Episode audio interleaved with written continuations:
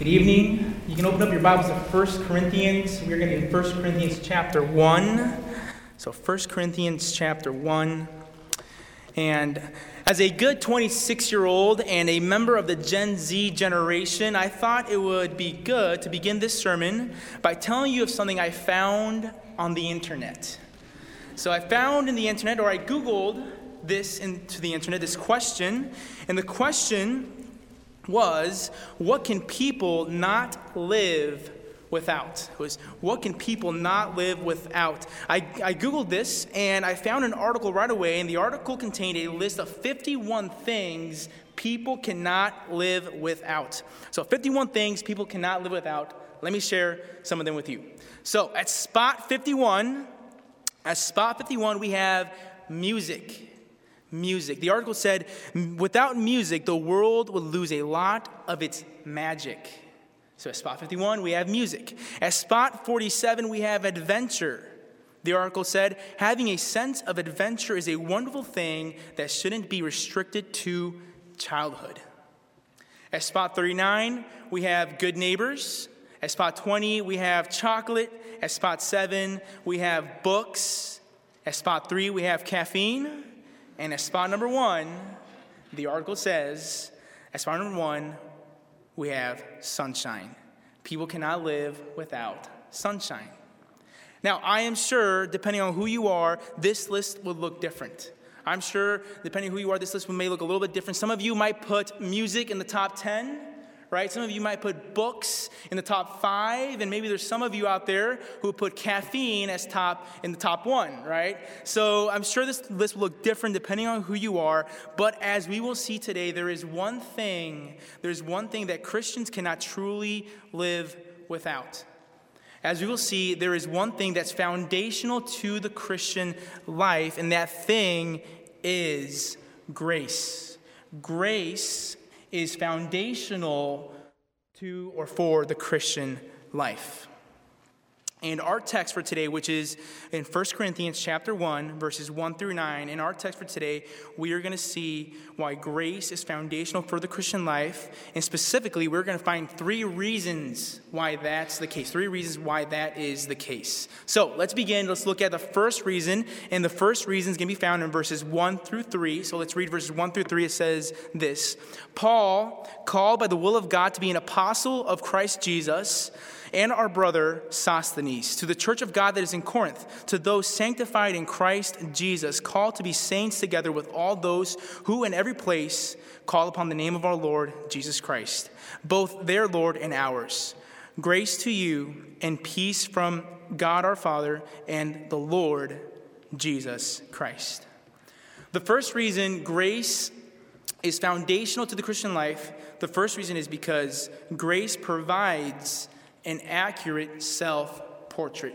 Grace provides an accurate self-portrait. In these verses we find, uh, in these verses we just read, we find two different kinds of people, two groups of people. The first group is uh, the senders of the letter. The first group is the senders of the letter, and that would be primarily Paul, the author, and Sosthenes. So Paul, the author, and Sosthenes. Now, there isn't much information in the Bible concerning Sosthenes. All right, he's a person that we see here in First Corinthians, and then there's a person of the same name uh, referenced in Acts chapter eighteen. But besides Acts chapter eighteen and our text for today, there isn't much we know about Sosthenes. Now, the fact that Paul mentions him here in the beginning of his letter, it does inform us that he that Sosthenes was probably Paul's personal secretary or his amanuensis.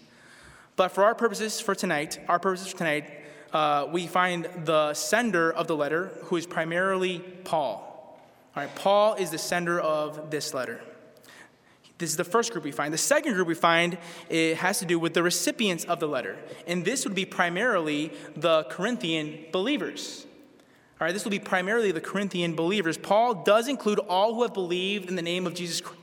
In the name of Jesus Christ as well, uh, in verse two. So we could say the recipients of the letter are all who have believed in the name of Jesus Christ. But once again, for our purposes, the recipients of the letter are primarily the believers in Corinth.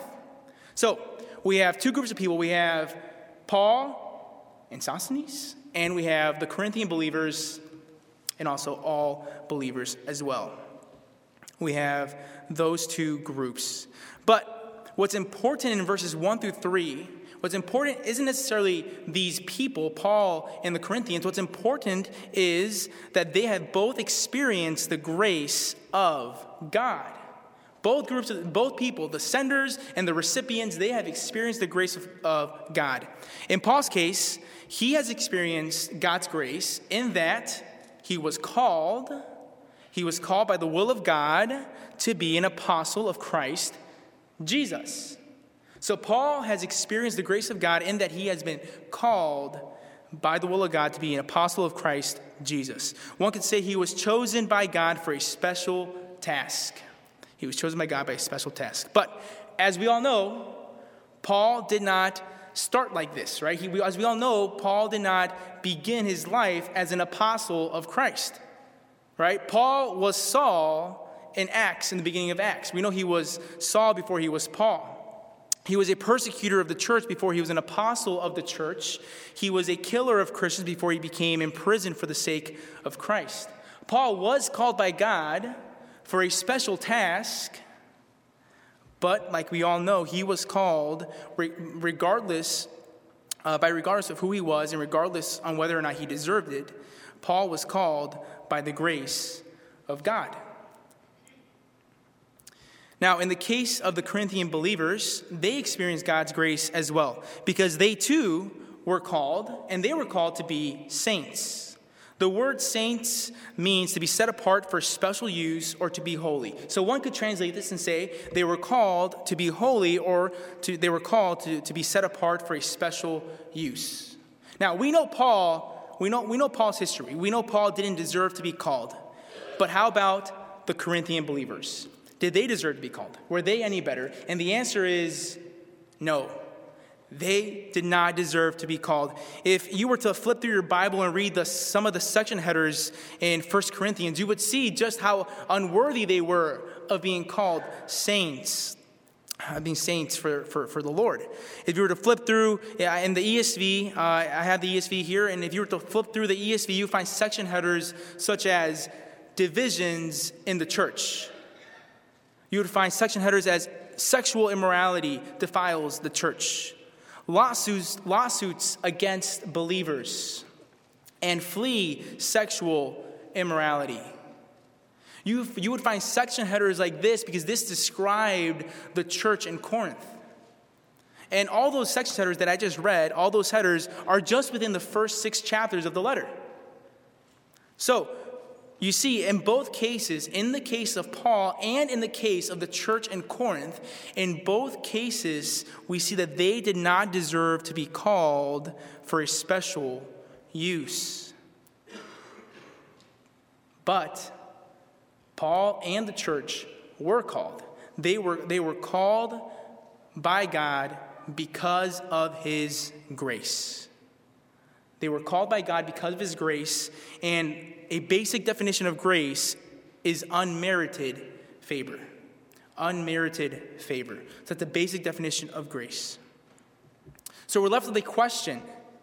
The question is, how does grace help provide us with an accurate self-portrait? How does grace provide an accurate self-portrait? Well, well, the reality is that it's not just Paul and the church in Corinth who didn't deserve God's grace, right? It wasn't just Paul. It wasn't just the people in Corinth who, who, were, who did not deserve God's grace. Everyone who was called in the name of Jesus Christ, everyone who is a believer in Jesus, who is a Christian, does not deserve to be called as well. Now, or not now, now, uh, none of us deserve to be called for salvation, let alone a special use. And yet, the reality is, if you're a Christian, you have been called. You have been saved by the grace of God. You have been taken from being enslaved to your sin to, to becoming a servant of Christ. And this should produce in us two attitudes. It should produce in us two attitudes. The first attitude is an attitude of humility. Recognizing that you, that you were called When you, you were called when you didn't deserve it, it should produce an attitude of humility because you didn't deserve it. You didn't deserve God's mercy. So it should produce humility, and it should also produce confidence, because you have been called by an almighty God for a special purpose, for a specific purpose. So as we see God's grace in our lives and, and the way he has called us and the way he has saved us, it should produce humi- humility and it should produce confidence. Right? Humility because we don't deserve it, but confidence because the almighty God of the universe has called us for a specific purpose. This is the first reason why grace is foundational for the Christian life. It provides you with an accurate self-portrait. That's the first reason. Now, the second reason grace is foundational is found in verses four through eight. So let's read verses four through eight and we and find the second reason why grace is foundational. It says this: I give thanks to my God always for you because of the grace of God that was given you in Christ Jesus, that in every way you were enriched in him in all speech and all knowledge, even as the testimony about Christ was confirmed among you, so that you are not lacking in any gift as you wait for the revealing of our Lord Jesus Christ, who will sustain you to the end, guiltless in the day of our Lord Jesus Christ. The second reason why grace is foundational is because grace fuels our thanksgiving. Grace fuels our thanksgiving. There are many people or things that will always be there for you in your life, right? We know this. Friends come and go. Neighbors come and go. Cars come and go. Experiences come and go. And I'm sure if we, if we kept going, we can we can keep going forever, because we know the reality of life is that things come and go. Things don't always last forever. There are many things or, or people that will be there for you in your past, in your present, or in your future. But for the Christian, God's grace is there for us in our past. It's active for us in our present and will be there for us in our future. And in verses four through eight, Paul is thankful for that very reason. He's thankful that God's grace is present in the past, present, and future of the believers. And we're going to look at that now, because in verses four through six, we see God's grace in the past. So in verses four through six, we see God's grace in the past. Paul said, I give thanks to my God always for you because of the grace of God that was given you in Christ Jesus, that in every way you were enriched in him in all speech and all knowledge. Paul gave the Corinthians three reasons to be thankful for the past. Three reasons to be thankful for the past. The first reason has to do with their salvation. The first reason has to do with their salvation. That's what he's referring to when he says, the grace of God that was given to you. That's referring to their salvation. The second reason uh, to be thankful for the past is because uh, the Corinthian believers, they were enriched. They were enriched, and they were enriched in all speech and all knowledge. Enriched in all speech and all knowledge. Now, this is not insinuating that the Corinthians were able to speak like motivational speakers or that they knew everything there was to know, right? All speech and all knowledge isn't referring to, to the fact that they were great speakers or that they knew everything that they could know. Instead, Paul was referring to the fact that all who are in Christ are able to speak in such a way that, that presents spiritual truth to others. Before salvation, one is dead to the things of the Spirit, but after salvation, one is enabled by the Spirit to speak in a way or to communicate spiritual truths. That's all speech. That's what all speech is referring to. It's referring to the fact that they can speak in such a way that communicates spiritual truth, and we can probably say specifically concerning salvation.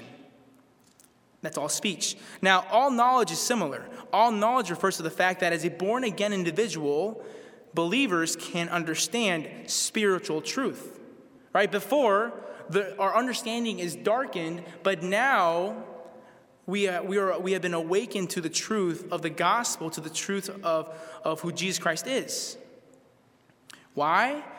Because we, or Christians, have been recipients of God's grace. So when Paul says you've been enriched in all speech and all knowledge, it's not referring to the fact that they can speak and be great orators or that the fact that they know everything. It's just referring to the fact that they, they know the truths of salvation. They can speak to it and they know them. And in that way, they have been enriched. That's the second way they've been.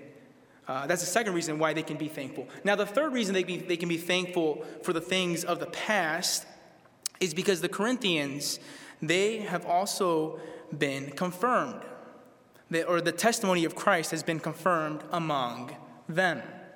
So the testimony of Christ has been confirmed among them. The phrase testimony of Christ that we see in verse six most likely refers to the gospel, to the gospel itself, rather than a, than a general statement about the life of Jesus. We see this phrase in Second Timothy one eight. It says there, "Therefore, do not be ashamed of the testimony about our Lord," or the testimony of Christ, "nor of me, his prisoner, but share in suffering for the gospel by the power of God." So both in our text and in Second Timothy chapter two, the testimony of Christ is referring to the gospel. That's what has been confirmed among the believers. And the way it has been confirmed is by what we just talked about, by the fact that they have been enriched. So the testimony of Christ has been confirmed about, among the Corinthian believers, and the way it's been confirmed, it's been confirmed by the fact that they have been enriched. They can, they can speak towards spiritual truth, and they, they can understand that they know the gospel message. In that way, they have been confirmed, and in that way, they have been enriched. Those are three reasons why the believers in Corinth can be thankful for the past. Or there's, there are three reasons, or there's three ways they can see God's grace in, in their lives in the past. That's verse six. Now, we continue to verse seven, and there Paul shifts his focus from the past to the present. So in verse seven, we, we see a shift to the present. And in verse seven, we find one reason to get, to be thankful. And that reason is because, specifically for the Corinthian believers, they are not lacking in any gift. They are not lacking in any gift. There's a lot that can be said about what this gift is, but due to the fact that it's singular and not plural, okay, it's gift, not gifts, and because of its connection to the word grace found in verse four, I think we can rightly assume or rightly conclude that gift, the, the gift Paul is referring to in verse seven, is the grace of God that we see in verse four. This gift is God's grace. Now, let me explain a little further the connection between the word gift and the word grace. You see, in the Greek, these two, these two words are, are closely related. Gift comes from the Greek word charisma, and grace comes from the Greek word charis. So we have charisma and charis. There's a play on words here. And by the play on words, Paul is trying to link these words together to communicate the truth that grace in verse seven is pointing back to Sorry, no, that gift in verse seven is pointing back to, to, to the grace in verse four. So gift equals grace. They are not lacking in God's grace in the present. So they, they did not lack it in the past, and they're not lacking it in the present. That's verse seven. Now, let's continue. Uh, we're going to continue to the future, and that's we're going to see that we're going to see that in verse four, in verse not four, verse eight. We see Paul address the future, and we find one reason to be thankful there, and the reason is because Christ will sustain them to the end. Christ will sustain them to the end. If you are, or before I say that, let me just tell you tell you here that Paul is pointing out a great theological truth here. Right, he will sustain them to the end. He is pointing out, pointing out great theological truth. And the truth is that if you are a Christian, if you are a follower of Jesus Christ, right, if you have a relationship with God through his Son, you will never lose your salvation. If you are a Christian, you will never lose your salvation. And the reason is because God promises to sustain you until the end. Your position in Christ is totally secured, not because of you and not because of what you can do, but it's secured because of the promise of God that he will sustain you, that he will keep you until the end, until you pass away or until Jesus Christ comes back. If you are a true believer, if you are saved by God, he will sustain you to the end. And that brings great comfort. Because in a world where, where things are always changing, right? In a world, there's there's things that are always changing. But the, but the Christian can find confidence and can be thankful that in a world that's always changing, our position in Christ will never change. It will never change. So verses four through eight give us three three areas to be thankful in, and all those areas are infused with the grace of God. The past, because we're saved by grace. The present, because we are being empowered by grace. And the future, because we will be sustained by grace. Paul's pointing out the fact that grace fuels our thanksgiving. We should be thankful to the Lord in the past, present, and in future. We should be thankful for what he, what he has done, what he is doing, and what he will do. And he's doing all this because of his grace, because of us, because of his unmerited favor. That's the second reason why grace is foundational for the Christian life. Now, the last reason grace is foundational for the Christian life is going to be found in verse nine. So the last reason is going to be found in verse nine. Let's read verse nine real quick. It says this: God is faithful, by whom you were called into the fellowship of his Son, Jesus Christ, our Lord. The last reason grace is foundational for the Christian life is because grace reminds us of God's faithfulness. Grace reminds us of God's faithfulness. Verse nine functions as a grand conclusion to everything Paul has said so far in verses one through eight. It's a grand conclusion. Everything Paul has said concerning our calling, everything Paul has said concerning our past, our present, and our future, all of the stuff we have seen and we have learned should lead us to boldly declare that God is faithful. That's what verse nine is doing. It's a grand conclusion. As you see God's grace in all those areas, it should lead you to, to boldly declare his faithfulness. And the word faithful is important because when we when it's used to describe God in the Bible, most of the time it's it's connected with his relationship with his covenant people. I'll say that again. When the when the word faithfulness appears describing God in the Bible, it's almost always in connection to his relationship with his covenant people. In Deuteronomy seven nine, it says, "Know therefore that the Lord your God is God, the faithful God who keeps covenant and steadfast love with those who love him and keep his commandments to a thousand generations." In Psalm one forty-four, verse thirteen, it says, "Your kingdom is an everlasting kingdom, and your dominion endures throughout all generations. The Lord, Yahweh, is faithful in all his words and kind in all his works." The, this word that we read as faithful, which means trustworthy or reliable, this word is a co- is covenantal language.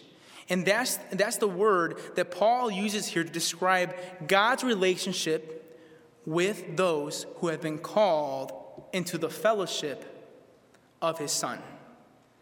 So he uses this, this, this word faithful, covenantal language to describe our relationship with God for, to those who have been called into fellowship, into the fellowship of his Son.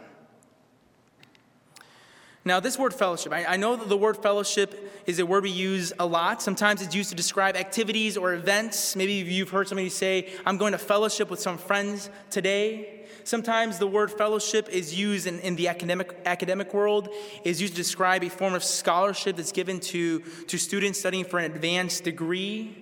We use this word fellowship in many different ways, but here Paul was using Uh, the, the Greek word koi, koinonia, which carries the idea of fellowship, but it goes beyond that because it also means partnership and oneness.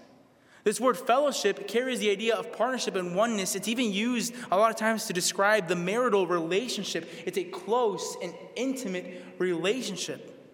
So those who have been called by the grace of God, those who have been called into the fellowship of his Son, they have been called into the oneness of his Son. It's a close and personal and intimate relationship that we have been called to with Jesus. So the Christian can boldly declare God's faithfulness because we have been recipients of his grace. Or in other words, grace reminds us of God's faithfulness. Grace reminds us of God's faithfulness. The Apostle Paul could have started this letter, the letter of First Corinthians, by addressing many different things. All right, he could have addressed many different things. He could have started by, by addressing the sin that was present in the church. I mean, they were involved in sexual scandals. They were, they were involved in, in legal disputes. And, and there was there was worldly favoritism and division in their church. He could have started by talking about their sin. He could have started by talking about uh, the way they have become a stumbling block to, to the to the to the spreading of the gospel. Right? They they they were they, they should have been ashamed of the things they were doing. Not, they were the world doesn't even do some of the things they were they were doing. So he could have started by talking about how they were a stumbling block to the gospel, or, or he could have started by talking about punishment because of their sin. He could have started by talking about any of those things. Right? There's their sin, their shame, their their punishment. But instead, he begins this letter to a dysfunctional church. He begins this letter by focusing on God's grace. He begins this letter to a dysfunctional church by focusing on God's grace, on unmerited favor. And he does this because if there's any hope for the Corinthians to change, if there's any hope for them to change in a way that honors the Lord, they are going to need to change from the inside out. Their affections and their desires are going to need to change because of the grace of God. They're going to need to change for the grace of God and because of the grace of God, not by or for human or external standards. They're going to need to change from the inside out. And the same is true for us. The same is true for us. We need to learn how to change from the inside out. We need to learn how to change from, from, our, from our hearts and our desires and our, and our affections, not the other way around. We need to teach and model to the next generation that the heart is more important than, than external conformity. We need to focus our change around the grace of God. Because if we, if we want to change in a way that honors the Lord, or if we, if we want to make life Life, lifelong change or life-lasting change, we are going to need to learn how to change the, the right way. And it begins and it finishes with God's grace. It begins and it finishes with God's grace because grace is foundational for the Christian life. Let's pray.